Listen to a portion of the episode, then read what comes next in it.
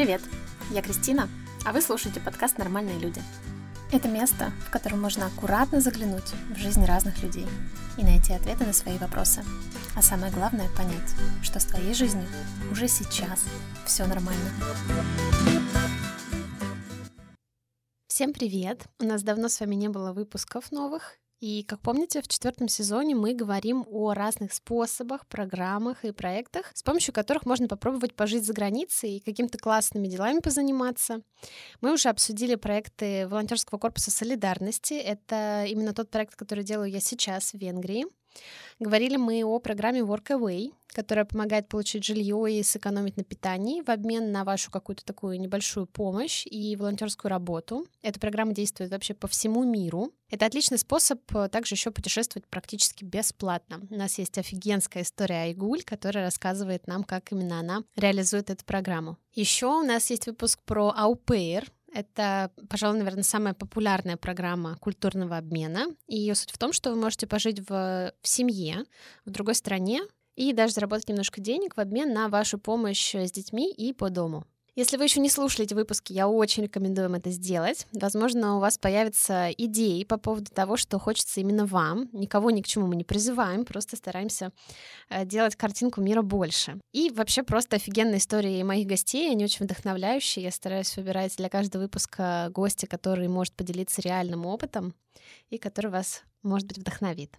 Ну а сегодня мы двигаемся дальше и открываем такую прям, ну, серьезную, я бы сказала, тему. Она, наверное, витала в воздухе с самого начала этого сезона. Но, честно говоря, она очень большая, и у меня не хватало решимости ее начать, начать ее обсуждать. Но, собственно, логично, что после разбора таких методов, как волонтерство и путешествия э, за рубежом, мы начинаем обсуждать э, следующий способ переезда и возможности жизни за рубежом. Па-ба-бам-па-бам, тут должна быть барабанная дробь образование за рубежом. Э, я очень рада представить вам нашего гостя.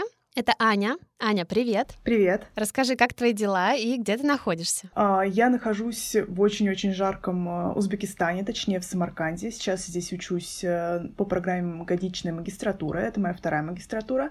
Буквально завтра я улетаю еще более жар, э, жаркий Абу-Даби, оттуда лечу в Турцию и тоже примыкаю в Болгарии к краткосрочному проекту волонтерскому на два месяца. Вот, то есть мы будем с тобой коллегами по волонтерскому проекту. И параллельно буду писать свой финальный тезис как раз для своей магистратуры в Самарканде. Слушай, звучит э, сказочно. У нас с Аней такая смешная достаточно история знакомства. Я не помню, ты помнишь ее? А, ну, я помню, потому что мы останавливались э, в Тель-Авиве у одного хоста, и я не помню, как вышел разговор на то, что из какого мы города. Ну, возможно, это первое, э, что обычно люди спрашивают в путешествиях, а откуда ты? Вот, оказалось, что мы из Воронежа, мы у одного хоста. Кажется, ты должна была то ли раньше уехать, а я должна была позже приехать. Мы, в общем, не должны были пересечься, но в итоге мы пересеклись. Вот, конечно же, у нас куча общих знакомых. Тут прикольно, да, получилось. Да, ну, я со своей стороны расскажу это коротко. Аня, как и я, путешественница, путешественница, но она путешественница покруче меня. У нее там уже в копилке больше 50 стран, не знаю, как сейчас какой апдейт. Ну, в общем, там за 50, я думаю, что уже перевалило. И да, мы действительно с ней встретились э, в Тель-Авиве. Я останавливалась у хоста, и он мне говорит, «Ой, Кристина, ты знаешь, завтра приедет Аня. Она тоже из Воронежа я думаю, да ну нафиг. Ну, типа, он, может, просто не понимает, что Россия очень большая, и вероятность того, что к нему приедет еще одна гостья из Воронежа, она просто стремится к нулю. И я просто думала, что он немножко не догоняет относительно географии. И тут на следующий день мы едем на вокзал забирать Аню, и я говорю, Ань, а ты откуда? И она мне говорит, а я из Воронежа в ВГУ учусь. И тут я реально офигела, насколько тесный этот мир — да, и действительно у нас потом обнаружилось огромное количество знакомых общих. Вот. Э, так я знаю Аню. Этот выпуск я затеяла в том числе из личного интереса, потому что я уже давно смотрю в сторону того, чтобы куда-то за границей поучиться. И, ну, именно в Европе. Я рассматриваю учебу в Европе. А, пока непонятно, кем я хочу стать, когда вырасту, поэтому выбор института и вообще программы обучения, он становится еще сложнее. Поэтому надеюсь, что после этого выпуска мне и тем, кто нас слушает, станет немножко яснее вот этот процесс, как вообще найти свой путь э, к обучению в Европе, с чего начать, как выбирать вузы, как выбирать стипендии и прочее. И я думаю, что Аня, как никто другой, может нам в этом помочь, потому что у нее достаточно большой бэкграунд в обучении в разных странах. Ну что, поехали? Так, ты сказала, что ты сейчас в Узбекистане. Ты там учишься, правильно? Да, это моя вторая магистратура. Да, я выиграла грант правительства Узбекистана, и вот уже к концу, к сожалению, подходит мое обучение здесь. Дальше, не знаю, посмотрим, куда меня заведет путь. Чтобы нам понять вообще, как ты оказалась в Узбекистане, давай начнем какой-то твой э, путь с самого начала разбирать. Вообще путь в учебе, как он начинался? А, ну, если мы говорим про высшее образование, то моя альма-матер — это ВГУ. Я училась на филфаке на издательском деле, училась я с 2011 по 2015 год. В такое время э, не очень э, высокой диджитализации всего. Вообще информацию о каких-то программах зарубежных было очень сложно получить. Единственное, что было на слуху, это Work and Travel. Но туда в основном ездили ребята с романо-германской филологии. Вот, мы даже как-то в эту сторону не смотрели. То есть у меня знакомых практически не было, которые учились за границей, куда-то ездили. После окончания университета я начала работать на стыке своей специальности и своего хобби. Как э, ты уже говорила, я любила путешествовать. Сейчас у меня 55 стран. Тогда было, конечно, меньше, но тем не менее я стала редактором сайта о путешествиях. То есть, с одной стороны, мое филфаковское образование мне пригодилось, с другой стороны, эм, как бы я реализовывала именно свой интерес, свое хобби путешествия. Тут грянул 2020 год, пандемия, а, работы стало в разы меньше. Я подумала, почему мне не пойти поучиться, получить магистратуру а, как раз по той специальности, по которой, которую меня тянуло. Это был туризм. Я поступила в Южный федеральный университет, и там уже как раз было все немножко э, проще с доступом к информации. То есть для нас, например, собирали специальные там в Тимсе собрания, а, рассказывали нам про возможности, которые мы можем использовать. Это, например, грант э, ректора университета или э, программа программы Erasmus+. Вот, меня, конечно, больше привлекла программа Erasmus+, просто потому что там было больше финансирования. От э, гранта ректора, ну, я не знаю, хватило бы, наверное, э, на билеты и на первый месяц жизни, остальное время нужно было бы ну, тратить свои средства. А в отличие от этого, Erasmus покрывал полностью все твои расходы. Я подалась на программу, я выиграла этот грант и поехала в Венгрию на семестр. Самое интересное, кстати, то, что Венгрия и Узбекистан входят в топ-5 моих любимых стран. И я не то чтобы, э, можно сказать, я с нетерпением жду, может быть, своего следующего обучения, PhD или так далее в моих других любимых странах. И э, вот когда я поехала в Венгрию, это был пандемийный год. К сожалению, это отложило отпечаток и на нашей учебе. А, мы не так часто встречались офлайн. А, у нас э, Меньше, конечно, было взаимодействия с одногруппниками, то есть когда там уже ослабили э, к концу апреля, начале, э, началу мая э, какие-то ограничения, мы начали встречаться и общаться, но, к сожалению, первые месяцы, я бы сказала, ее упустила, мы занимались онлайн, и да, это очень печально, потому что первое, наверное, из-за чего ты едешь учиться за границу, это именно взаимодействие, общение с одногруппниками со всего мира. Ты очень круто сказала, что когда мы учились, я примерно плюс-минус в одно и то же время с тобой училась, но я училась там, с 2014 по 2019 год, вообще ничего не было. Ну, то есть вот программа там стажировок, какая-то программа обмена, это что-то витало в воздухе, но что это такое, никто доподлинно не знал. Были какие-то, знаешь, там э, родственники кого-то, которые когда-то там куда-то уехали, где-то там что-то прошли, выучились, и они выглядели какими-то просто небожителями. И действительно была такая тенденция, что учатся люди только в России, где-то э, никто не знал, что можно учиться не в России. Программа WorkAway, о которой ты сказала, она была, это единственная программа, о которой я вообще слышала, и то мне про нее рассказали мои друзья, которые меня убедили, что мне нужно точно поехать. Это единственная программа, по которой я, когда училась, съездила. И с ней еще было так, знаешь, как бы Америка, все такие смотрят на тебя как на идиотку, на, еще у виска пальцем крутят. Вот ты собралась э, ехать в Америку, ай-яй-яй, какая ты, ты, ты, ты там пропадешь, ты там еще что-то. И я старалась вообще никому об этом не рассказывать, что я еду, э, что там, а, что мне еще и там понравилось, это вообще просто отдельная история. И поэтому все это было в какой-то какой-то вот клуб масонов, э, закрытый ордер людей, которые куда-то ездили. И действительно, у меня, например, я в жизни ни о чем не жалею. Но у меня есть мое единственное, очень большое сожаление. Это то, что, увы, э, мое высшее образование я получила в России. Но надеюсь, что это не беда, и сегодня ты расскажешь нам всем, как это исправить, если вдруг те, кто нас слушает, такие же, как и я. Ты вот после этого тухлого универа решила поступить на магистратуру в ЮФУ, правильно? Да, все верно. Каким образом ты э, выбирала? Магистратуру? Ну, у меня было четкое понимание того, на кого я хочу продолжать учиться, то есть э, не повторять ошибок молодости, и, ну, я уже определила специальность, это будет туризм. Я просто рассматривала программы в разных университетах. Сначала я выбрала университеты, где вообще есть туризм, то есть, например, в ИГУ. Насколько я помню, на э, географическом факультете что-то было с туризмом, там было это ближе к географии, это меня меньше интересовало, мне хотелось ближе к экономическим дисциплинам э, быть в своем обучении, вот, и так я отметала отметала, отметала университеты, и в итоге осталось два. Южный федеральный университет и Казанский федеральный университет. А, я сдала экзамены в Южный федеральный университет и туда прошла. А, но у них были, вот у этих двух университетов были разные сроки приема а, оригиналов. То есть, если бы я хотела попытать еще свое счастье в КФУ, мне нужно было, ну, я бы не поступала просто в ЮФУ. Я туда просто бы не относила документы, меня уже списывали со счетов, я туда не проходила. Вот, я решила просто не рисковать, и большой разницы между этими двумя университетами я не видела. Мне, в принципе, и туда, и туда одинаково хотелось. Вот, поэтому я остановилась на ЮФУ. Вот, и, в принципе, всем довольна и обучением там, и тем более той прекрасной программы, которую они мне дали. Помимо этого, как раз ЮФУ я выиграла другую стипендию, это Потанинская стипендия для магистрантов э, в России. Э, тоже такая достаточно крупная престижная стипендия. И, конечно, мой университет мне в этом помог. Э, и в плане портфолио и рекомендации преподавателей, какие-то мои профессиональные скиллы прокачались, публикации. Это все мне помогло выиграть и Потанинскую стипендию в том числе. Ты уже к тому моменту, когда ты поступала, ты уже знала о том, что можно учиться за рубежом. Почему все-таки перевесила учеба в России? Я бы... Ну, я, я знала, конечно, что можно учиться за рубежом, но у меня, наверное, не было стремления вот так на, на долгий срок уехать. Я, я даже не знаю, как объяснить. Наверное, наверное, из-за этого. Полгода меня полностью устраивало уезжать куда-то на два года магистратура. Если мы говорим про Erasmus, это полностью финансируемая программа. А если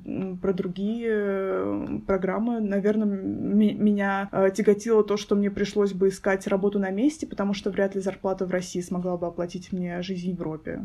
Э, и давай тогда здесь поговорим про Erasmus+, вообще, что это такое, потому что тема достаточно обширная, что под собой подразумевает программа, что в нее входит, почему она одна из таких э, желаемых программ? А, ну вот есть две основные программы, одна Erasmus+, а вторая Erasmus Mundus. Erasmus+, — это программа обмена, то есть у твоего университета должен быть заключен договор с университетом в Европе, и вы друг другу вот так вот отправляете студентов, при этом студенты, в принципе, сохраняют все те же права, что и пол, студенты полной программы на Erasmus Mundus, то есть та же самая стипендия, там тот же самый выбор курсов, э, что там еще. Ну, в общем, вся та поддержка, что и для студентов Erasmus Mundus. Erasmus Mundus — это твоя полная магистратура, то есть ты едешь на 4 семестра, а каждый семестр ты меняешь университет, кажется, три раза ты меняешь университет, а потом в четвертом семестре ты выбираешь, где ты в итоге будешь э, писать э, свой финальный тезис.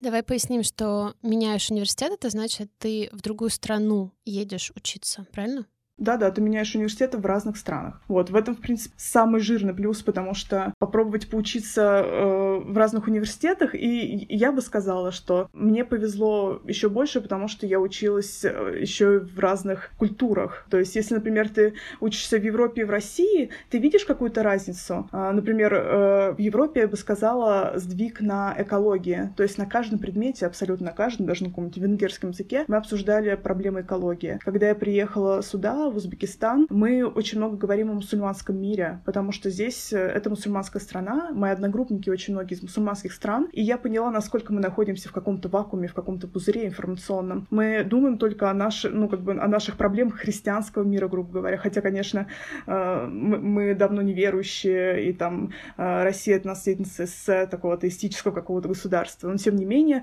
мы полностью поглощены этой христианской культурой, и в Венгрии я не видела такой большой, такого большого отличия от э, университета в России, тем, которые мы поднимали, чем те темы, которые мы поднимаем здесь, в Узбекистане. Да, ты меняешь страну, ты меняешь университет. Кажется, ты остаешься э, с, той, с той же группой студентов Erasmus Mundus, но при этом у тебя новые одногруппники, которые там по другим программам учатся, или, например, местные студенты. То есть еще больше как бы, коммуникации с представителями твоей профессии, то есть с твоими будущими коллегами. Это тоже очень круто. Давай поговорим про спонсирование этой программы. То есть э, почему, например, ты сказала, что тебе бы больше хотелось ее получить, э, нежели там э, самостоятельно подаваться на магистратуру или куда-то еще за границу? Конечно, лучше, когда тебя спонсирует университет, потому что, во-первых, идет полное покрытие твоих расходов. Я не говорю о том, что тебе дают э, как бы деньги на то, чтобы ты снимал квартиру, покупал а, продукты, путешествовал и так далее. Самое главное и базовое тебе дают деньги на покрытие обучения в университете. А, вот, например, мой венгерский университет стоил 7,5 тысяч евро в год. Наверное, это не самая низкая сумма в Европе. Вы понимаете, то, что в Европе университеты дороже, чем в России. Да, вот, наверное, такая финансовая финансовая составляющая, то есть Erasmus Mundus, он э, покрывает и обучение в университете, и твои транспортные расходы, и accommodation, питание, проживание. Кажется, на учебники они еще выделяют деньги. И на какие-то еще бытовые вещи, которые тебе придется купить при переезде. То есть какие-то тебе подъемные деньги на это дают. Я просуммирую немножко. Erasmus Mundus — это вот такая прям большая по спонсорской помощи программа, а, когда ты едешь за рубеж учиться в магистратуру, да, а на бакалавриат он, кстати, распространяется, по-моему, только магистратура, да? Нет, кажется, магистратура. Да, она распространяется на магистратуру, и э, с помощью Erasmus Mundus ты можешь покрыть все свои расходы, ну, то есть и на жилье, и на обучение в институте, и на питание, и... То есть они очень большую сумму денег именно подъемную в начале семестра тебе выдают. И, соответственно, это делается каждый раз, когда ты переезжаешь в новую страну, чтобы ты там заново снял жилье, заново там, да, платил новый семестр и так далее. Erasmus плюс поскромнее, но тоже классная. И она именно когда ты уже являешься студентом университета, который тебя отправляет. Да, по поводу Erasmus плюс и Mundus я не скажу, что Erasmus э, плюс скромнее, а, потому что, насколько я знаю, моя подруга училась по программе, а, связанной с нейролингвистикой. У нее была стипендия 800 евро, а у меня была стипендия 1300 евро. При том, что я жила в странах, где затраты были гораздо меньше, чем в тех странах, в которых жила она. Вот, поэтому по поводу финансирования я не могу сказать, что Erasmus Mundus выделяет больше денег, э, чем Erasmus+. Я думаю, что покрытие примерно одинаковое. Слушай, это интересный да, момент. А давай поговорим, что вот ты с помощью Erasmus Plus оплатила э, учебу э, семестра в Венгрии. Еще предполагается по программе стипендия, правильно? Как это вообще происходит? Вот, то есть ты участник программы Erasmus+. Как это в жизни реализуется? Я подписываю контракт, делаю визу, а, покупаю билеты. Когда я приезжаю в страну назначения, мне покрывают все мои расходы за визу, билеты, страховки. Плюс мне платят стипендию. О том, сколько платит э, фонд Erasmus на покрытие как бы, учебы в моем университете, то есть самому непосредственно университету, э, меня как бы это вообще не касается. То есть они просто платят деньги, и я, я даже... Я просто на сайте, на официальном мы посмотрели, сколько стоит, например, год обучения в моем университете, но мы этих денег денег э, не видим и о них не заботимся. Вот, то есть все покрывает фонд. Мы просто получаем деньги на жизнь и компенсацию наших билетов и затрат на визы и так далее. И потом ежемесячно каждый студент на руки еще получает стипендию, чтобы на нее, собственно, жить, снимать квартиру, покупать продукты, правильно? Да, да, все верно. Э, в твоем случае это была тысяча... 300 евро. 1300 евро. 1300 евро каждый месяц да. в Венгрии. Это офигеть как много, я вам хочу сказать. Ну да, при том, что офисные работники в Будапеште э, получают 800-900 евро. Сейчас, конечно, форинт упал, но тогда мы чувствовали себя очень хорошо с моим одногруппником. Мы снимали большую квартиру 80 квадратов в центре. Мы каждую неделю ездили в путешествие обязательно, потому что границы были закрыты, и мы путешествовали именно по Венгрии. Мы пытались тратить деньги как могли, но мы ничего не потратили, потому что, наверное, мы так думаем, рестораны были закрыты из-за ковида. Если бы рестораны были открыты, то, может быть, мы потратили нашу стипендию и... Вы бы разбежались. Да. Без ресторанов было грустно, да. Мы готовили дома. Слушай, ну это звучит как очень прям вот классный такой дил. А про Erasmus Mundus давай немножко э, скажем, чем она отличается, помимо того, что там ты не привязан к какому-то университету в твоей стране, а сразу ты подаешься на эту программу в зарубежный институт, правильно? Да. А, если на Erasmus Plus тебя номинирует твой университет, сначала ты в университете проходишь собеседование отбора, потом тебя номинируют, и если тебя одобряют, ты едешь в страну назначения.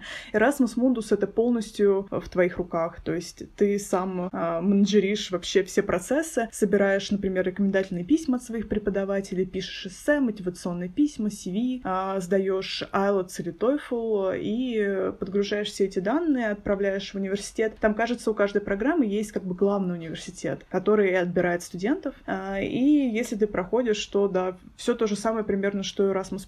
А, ты тоже делаешь визу, прилетаешь, потом тебе компенсируют все эти билеты, когда ты делаешь местную карточку, и вот начинаешь учиться, и спустя полгода меняешь университет и страну. Просто та программа, которой я интересовалась, там ты менял только три страны, а потом выбирал из этих трех стран а, университет, где ты хотел бы писать тезис, потому что все они немножко отличались по профилю, по направленности.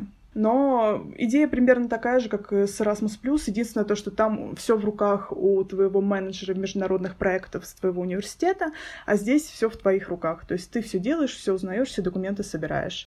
Ты можешь оценить степень сложности этого? То есть если у тебя знакомые, друзья, которые э, и самостоятельно подавались на Erasmus Mundus, и на Erasmus Plus учились, то есть насколько это вообще человеку, который, ну вот, загорелся желанием, насколько это реально и насколько это сложно? А, ну, я не вижу никакой сложности, нужно просто определенное время потратить на то, чтобы как можно больше почитать в блогах, на официальном сайте. Самое главное, на мой взгляд, это читать первоисточники, потому что блоги, они могут устаревать, а информация может быть за 2015 год, уже все поменялось. Ну, на мой взгляд, нет. На, на мой взгляд, все просто. Я на все свои стипендии подавалась сама, без помощи каких-то агентств э, или друзей, которые проходили этот путь. Все сейчас доступно в э, интернете, и я не вижу никакой никакой сложности, если ты действительно этого хочешь. А расскажи, что крутого было в институте в Венгрии, что в учебе в процессе тебе нравилось?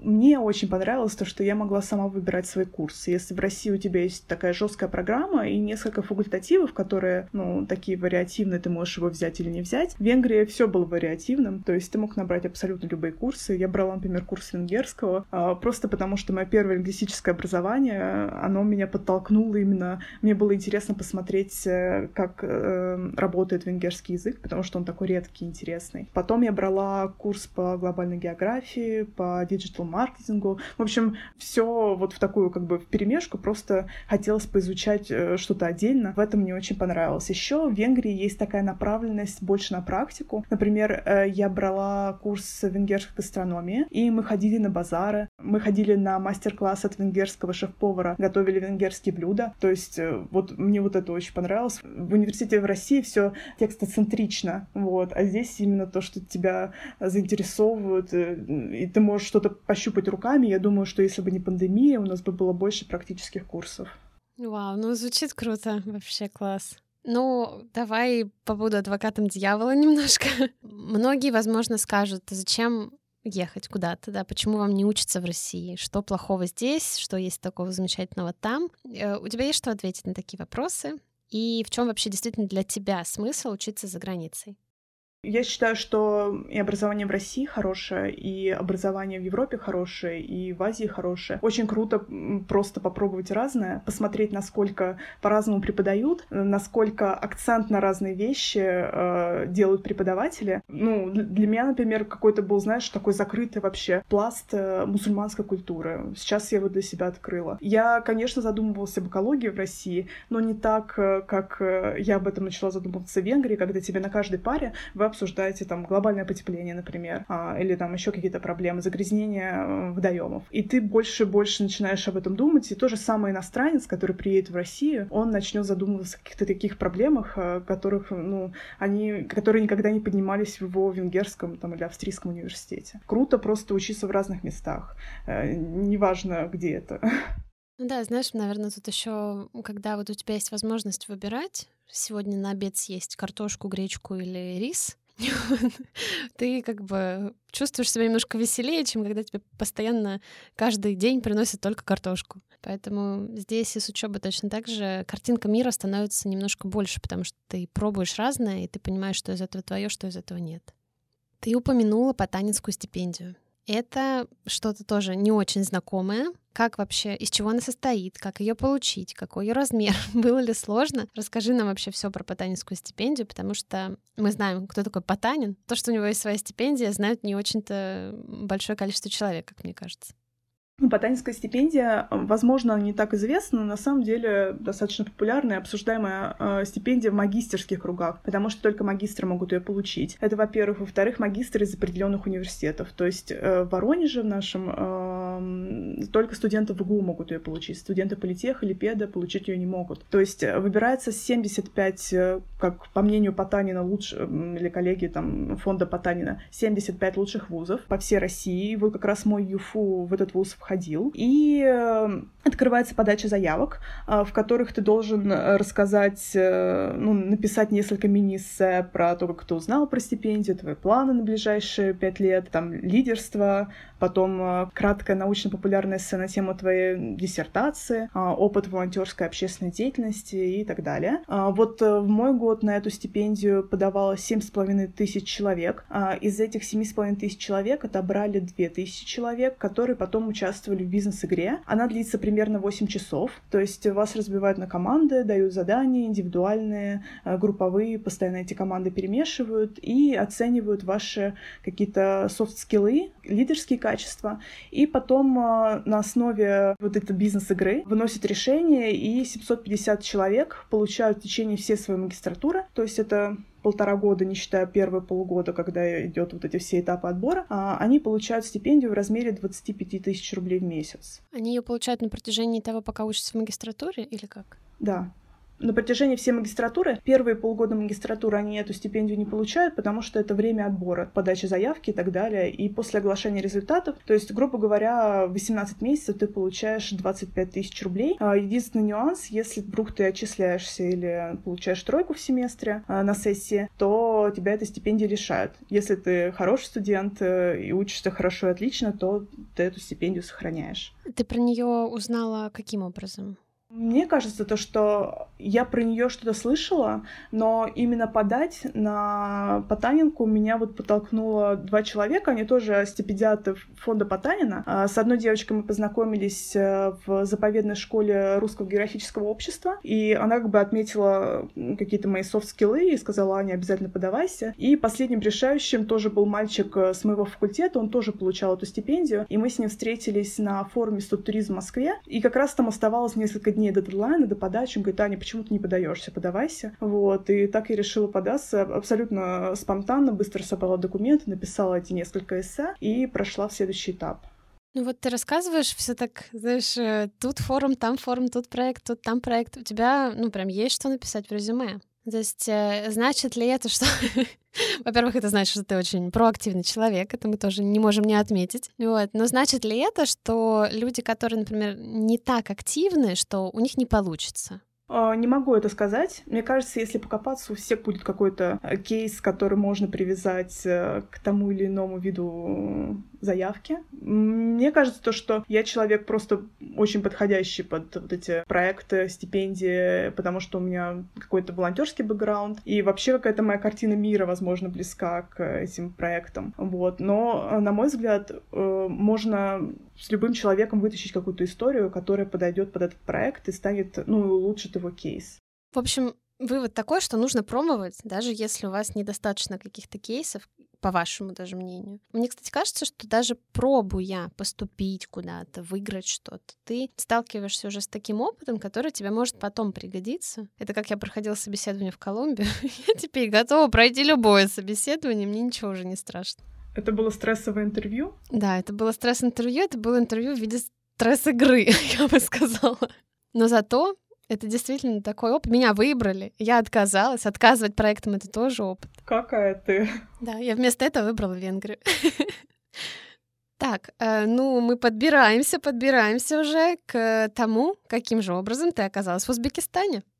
А, вот как раз, э, когда я выиграла стипендию Потанина, Потанин еще организует для стипендиатов э, летние школы. И обычно они не очень интересны, там что-то про градостроительство, управление, в общем, это вообще не моя сфера. И тут вдруг в мой год он делает летнюю школу волонтерских проектов. Вот это вот совсем моя тема. Я выбрала э, классный проект по реставрации дома конца 19 века в городе Тотьма в Вологодской области. Просто шикарное место, всем рекомендую, русский север. Просто какое-то волшебное вообще место. И поехала туда на две недели с каким-то полным непониманием того, что делать дальше. И тут вдруг я листаю Телеграм, и я подписана на Зарину Дагузову. Она выложила пост про то, что вот э, объявлен набор в Узбекистан на грант э, правительства Узбекистана. У России есть места, Если хотите, можете попробовать. И я также отправила туда свое CV, резюме, благо они у меня какие-то уже, ну, они у меня пишутся просто на 5 минут, потому что, да, действительно, я их много писала, как ты сказала, если ты готовишься, то к следующим собеседованиям и проектам тебе будет намного проще готовиться. Вот, я отправила свое CV, резюме, эм, что-то еще. А, еще меня попросили написать, э,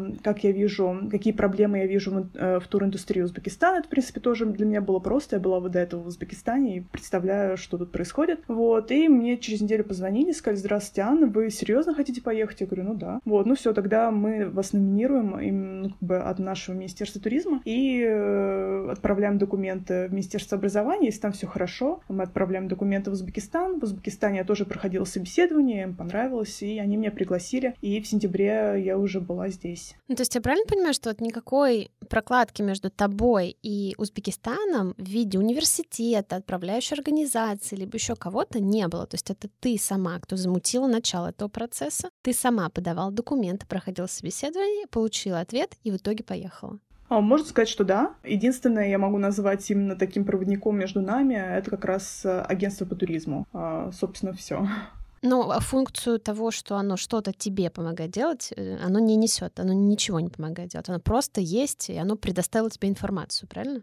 С одной стороны, информация, с другой стороны, я выиграла от них, то есть они меня номинировали, они меня рекомендовали. Мне кажется, Узбекистану было бы сложно им отказать, возможно, это мне помогло, вот. То есть, возможно, так все это было, просто э, эта стипендия не такая популярная и не такой прозрачный процесс э, поступления, что я вот не могу какие-то его этапы отследить. Ну, то есть, давай э, так скажем, что Министерство туризма было местом, которое анонсировало эту стипендию, и в которой ты подавалась. И они уже из вот этих заявок входящих тебя выбрали как номинантку, да, и дальше уже был Узбекистан. Ну, была только ты и твое желание. Не было ничего специфичного, где ты должна состоять, должна где-то там учиться, работать или еще что-то. Это да, все в твоих руках, не обязательно нужен какой-то менеджер, потому что а, я когда окунулась в мир этих стипендий, я поняла, насколько много организаций и компаний, которые тебе помогают податься, но мне кажется, лучше тебя никто тебя самого не знает. И вытащить какие-то истории из твоего, ну, из твоей жизни, которые подходят тому или иному университету, тебе самому проще. Ну, мне так кажется. Вот. А по поводу того, кстати, э, возвращаясь к нашему прошлому разговору на тему, нужно ли обладать какими-то вот интересными жизненными историями, историями или каким-то волонтерским опытом, на самом деле очень желательно. И, в принципе, для всех, э, кто планирует подаваться в тот же самый европейский вуз, это там очень ценится, найдите какой-нибудь волонтерский проект, организуйте сбор мусора в лесу напротив э, своего дома и так далее. И это очень-очень улучшит э, ваше резюме. Поэтому, как бы, все могут пробовать, но лучше отличаться чем-то от других, а особенно в ту сторону, которую запрашивает твой университет. Например, если это, это экология, поучаствуй в экологическом проекте. Если это искусство, почему бы не поучаствовать в волонтерском проекте Платонского фестиваля в Воронеже и так далее. То есть улучшайте, работайте над э, своим резюме, э, если вы планируете куда-то поступать. И я думаю, что тут не нужно быть каким-то героем в этом волонтерском проекте, если в нем участвуете. То есть вообще участие посильного какого-то в целом его достаточно, потому что люди не придут и не проверят, как вы там поучаствовали. Я, конечно, не говорю, что там ничего не надо делать, а просто вписать там, да, это в резюме. Нет. Просто, что там некоторым кажется, что участие в волонтерском проекте это что-то заоблачное, не знаю, там что-то, чего там они никогда не смогут сделать. Come on, идите вон, не знаю, как Аня сказала, действительно, в своем районе мусор уберите, там, позовите друзей, сфоткайте это все, спешите видео, запостите в соцсетях. Вот вам уже волонтерский проект. Это верно, да. И я считаю то, что любая волонтерская помощь, любая посильная помощь — это уже большой вклад. И, ну, как-то мне сложно оценивать, э, ты там герой проекта или не герой проекта. Даже то, что ты пришел, ты показал пример своим друзьям, то, что вот э, там убирать мусор в лесу напротив своего дома — это круто, это уже большой вклад, на мой взгляд. Да, вообще, мне кажется, зарубежные вузы особенно ценят проактивность в людях, вот это желание что-то делать, потому что они понимают, что они получат активного студента, который не просто там на балласте у них там, да, они его финансируют, чтобы он просто там жил и что-то там на пары ходил, а что он будет идейный, что он будет там частью сообщества. Да, полностью поддерживаю. Э, можешь ты что-то порекомендовать тем, кто сейчас поступает или хочет поступить, или вообще задумывался о том, чтобы поступить за рубеж, с чего вообще этот процесс начинается? Потому что выглядит он, ну, супер таким громоздким, тяжелым, сложным, непонятным. Откуда вообще начинают люди? А, ну, наверное, в первую очередь стоит поговорить о том, где брать информацию. А, в моих случаях информацию мне предоставляли мои друзья, мои знакомые как раз на каких-то волонтерских проектах, на эко-школах, на сборах актива и так далее. То есть сейчас очень много ресурсов, которые тебе показывают какие-то стипендии, присылают возможные варианты подачи заявки на стипендию, но это э, такой большой поток информации, из которой я даже не знаю, какой процент может подходить тебе конкретно. Даже просто то, что ты россиянин, отметает для тебя там 90% стипендий. Очень много времени ты затрачиваешь на то, чтобы вот эти все стипендии фильтровать. Потом еще неизвестно, что это стипендия, какая-то стипендия хорошая или плохая, а на каждую стипендию тебе нужно потратить уйму времени на то, чтобы написать мотивационные письма, записать там какую-то видеовизитку. А я уже не говорю про языковой тест, например. Для того, чтобы подготовиться к IELTS, тебе нужно, ну, не знаю, если у тебя уже хороший уровень английского, то хотя бы три месяца, чтобы просто натаскаться на этот тест. Поэтому, наверное, мой главный совет — это больше общаться с ребятами, которые уже были где-то за рубежом и учились за границей. Если у тебя в университете есть международный отдел, пойти в этот международный отдел, там пообщаться с менеджером. Если такой возможности нет, конечно, ты можешь подписаться на всевозможные группы в Телеграме, в Инстаграме. Они все примерно одинаково называются. Scholarship, учеба за границей и так далее. Но на это, будь готов, на это ты потратишь очень много времени, чтобы найти в итоге свой алмаз среди вот всего потока большой информации, который там есть. Что еще? Ну, мы уже говорили по поводу того, что тебе стоит улучшать свой кейс. А если, например, у тебя нет волонтерского опыта, получи его,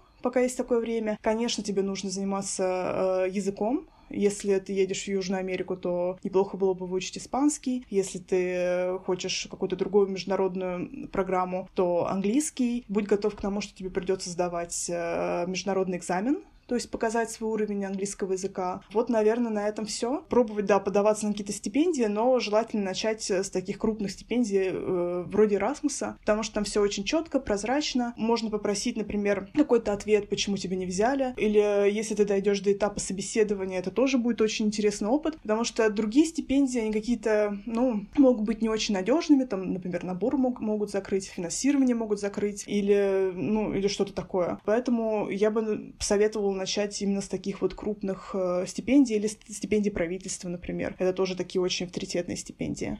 Собственно, сейчас э, это гуглится, это ищется в Инстаграме, в Телеграме, везде есть каналы, везде есть э, ресурсы. Действительно, вопрос только в том, что это может вам не подходить, но я думаю, что здесь еще можно сузиться благодаря тому, что определить как бы свою специальность, да, куда ты, куда ты хочешь. Первое, и потом уже как-то смотреть, какая стипендия этому подходит. Если это Европа, то это, скорее всего, Erasmus. А если это не Европа, а другие страны, это может быть какая-то другая стипендия. В общем, немножко понять направление с географией, и тогда уже дальше искать то, что тебе подходит. Но мой, наверное, главный совет, конечно, классно учиться, например, в Италии, которую ты очень любишь, но на каком-то направлении, которое тебе не очень нравится. Я, наверное, все таки мой такой главный совет — выбирайте в первую очередь направление. Чтобы оно вам нравилось, посмотрите структуру предметов, которые у вас будет, потому что очень классно сидеть в Италии, путешествовать по этой прекрасной, красивой стране, есть пасту и пить апероль, но когда ты идешь в университет и изучаешь то, что тебе не нравится, это, ну,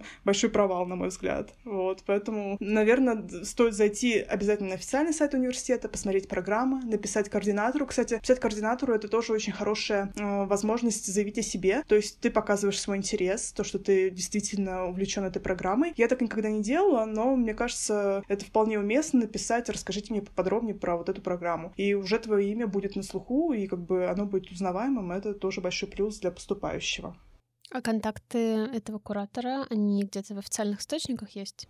Я думаю, на сайте каждого университета должно быть э, какая-нибудь графа для иностранных студентов. И, ну или просто на почту университета написать на общую, тебя перераспределят. Резюмируем, что нам нужно сначала определиться с тем, что мы хотим изучать, потом найти программу, которая нам подходит для этого, то есть э, какая стипендия проспонсирует наше обучение, да, в любом размере, то есть, ну, здесь варьируется, здесь есть какое-то частичное покрытие расходов, здесь есть полное покрытие расходов, все будет сильно зависеть от программы, от стипендии, да, и потом мы начинаем на стипендию подаваться, собираем пакет документов, делаем все-все-все требования, которые от нас э, хотят, и ждем ответа. Так? Да, все верно. Вот прям очень вкратце, но примерно это выглядит так. Я тут вот подумала вообще, когда готовилась к нашему с тобой подкасту, какой образовательный путь вообще мы привыкли видеть в России. Это после школы мы обязательно поступаем куда-то на бакалавриат, потом идет магистратура, либо на этом обучение заканчивается. Для там особо увлеченных э, наукой есть у нас аспирантура,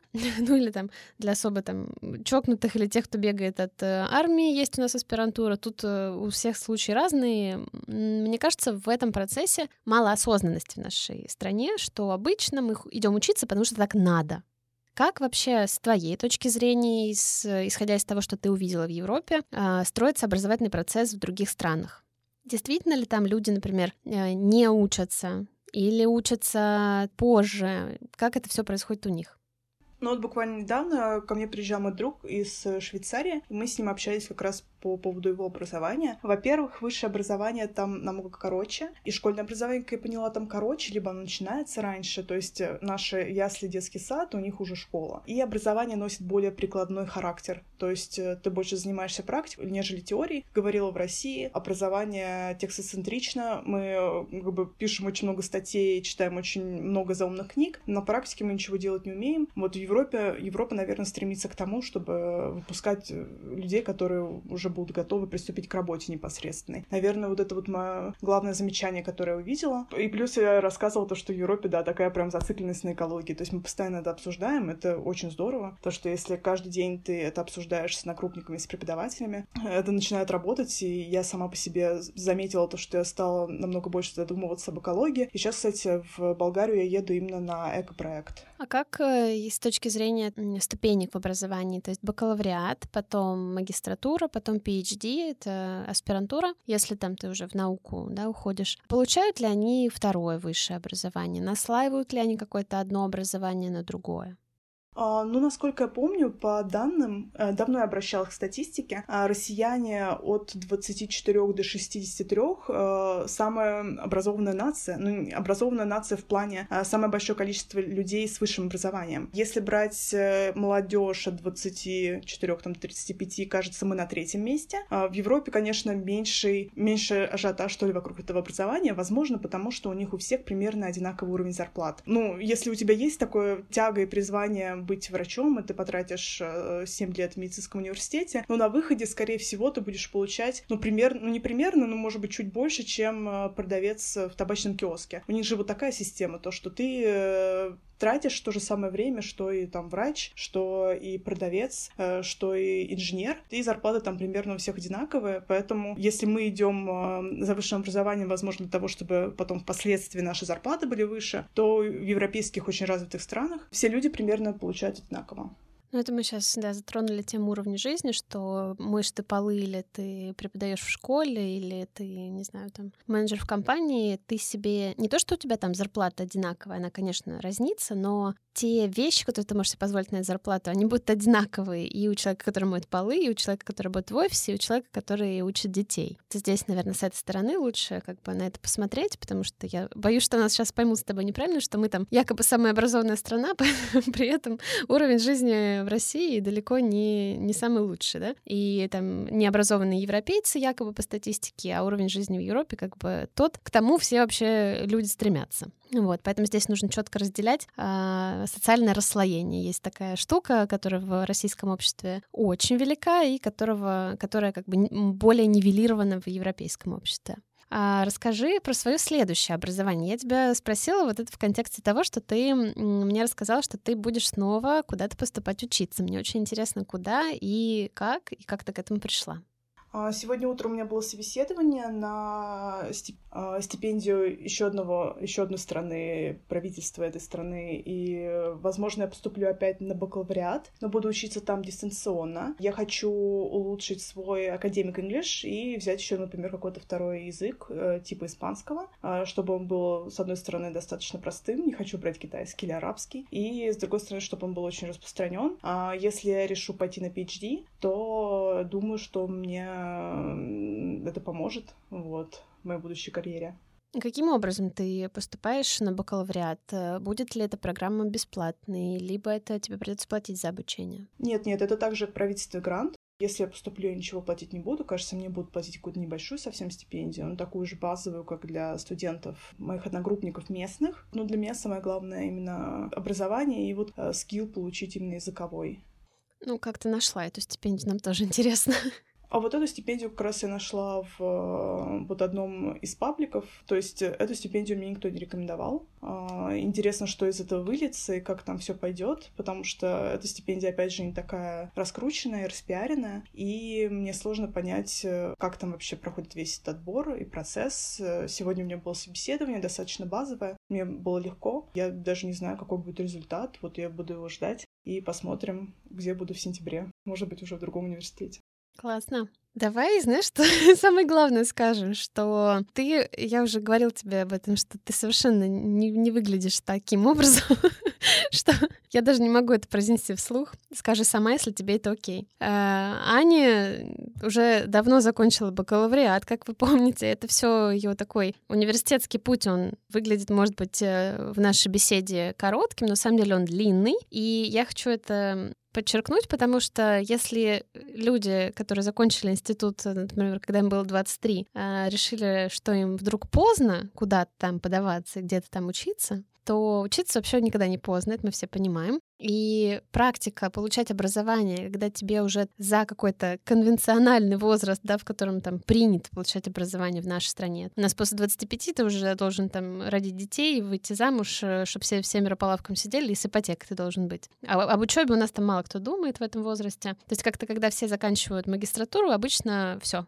чем, наверное, мы отличаемся от э, тех же самых э, европейских студентов, которые поступают в институты и в 30, и в 35, и в 40, и, не знаю, там, мне кажется, бабушки, дедушки у них тоже могут подойти спокойно и получать образование, и никакого комплекса по поводу своего возраста не иметь. Аня, если тебе окей сказать, сколько тебе лет, скажи. И по поводу вот возрастного диапазона получения образования, если тоже есть что сказать. Так, ну, мне 29 лет. Бакалавриат я окончила в 21 год. И, возможно, не до конца, когда я поступала в 17 лет после школы, до конца я не понимала, возможно, чем я хочу заниматься. И после 21 я начала работать, и вот ко мне пришло сознание того, что именно туризм моя сфера. А, сейчас я заканчиваю мою вторую магистратуру, то есть к 29 годам я имею две магистратуры. Если я буду поступать в PhD, то закончу я его, ну, где-то к 35 годам. В принципе, это нормально, на мой взгляд. Ты себя чувствуешь э, не в своей тарелке? Какие люди учатся рядом с тобой? Они моложе, они старше, они такие же, как ты.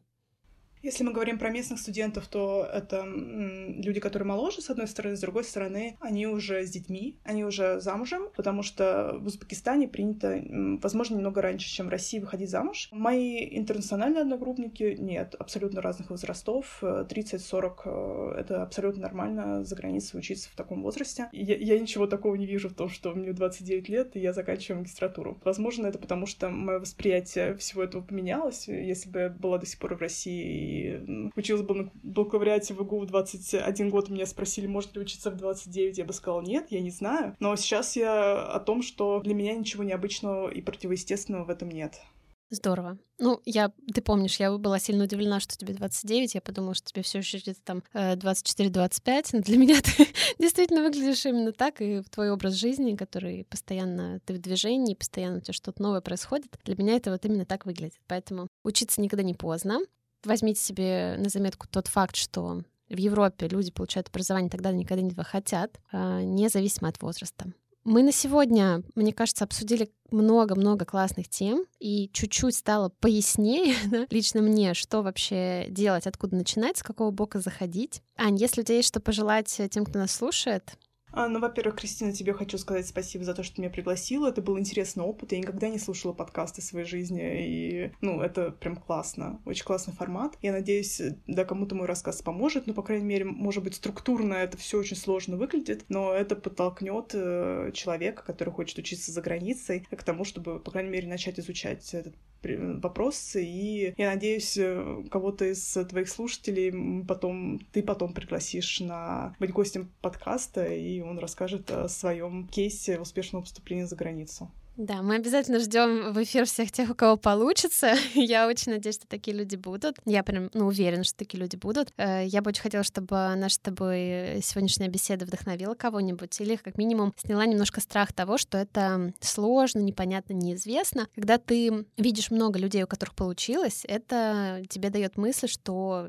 это реально. На самом деле все реально. Нужно просто потихоньку-потихоньку начать что-то делать а, в направлении этой цели. Хотя бы подписаться, например, на каналы какие-то. Кстати, я думаю, что в описании этого подкаста мы оставим несколько ссылок, которые вам помогут э, вообще хотя бы посмотреть, э, какие каналы э, с волонтерством, со стажировками, со стипендиями существуют. Я добавлю свои каналы, если у Ани есть что добавить от себя, ее канал мы тоже ставим в описании. Хорошо договорились. Ну что, на сегодня мы заканчиваем. Ань, спасибо тебе огромное. Я желаю тебе путешествия классного, которое тебе предстоит. И классной Болгарии, и классного времени там, офигенского проекта, новых друзей. Проведи время не только с пользой, но еще и отдохни. На сегодня мы заканчиваем. Спасибо, что слушали. Мы будем очень рады, если вы поставите этому подкасту оценку на той платформе, где вы его слушали, и оставите комментарий. До встречи. Пока-пока.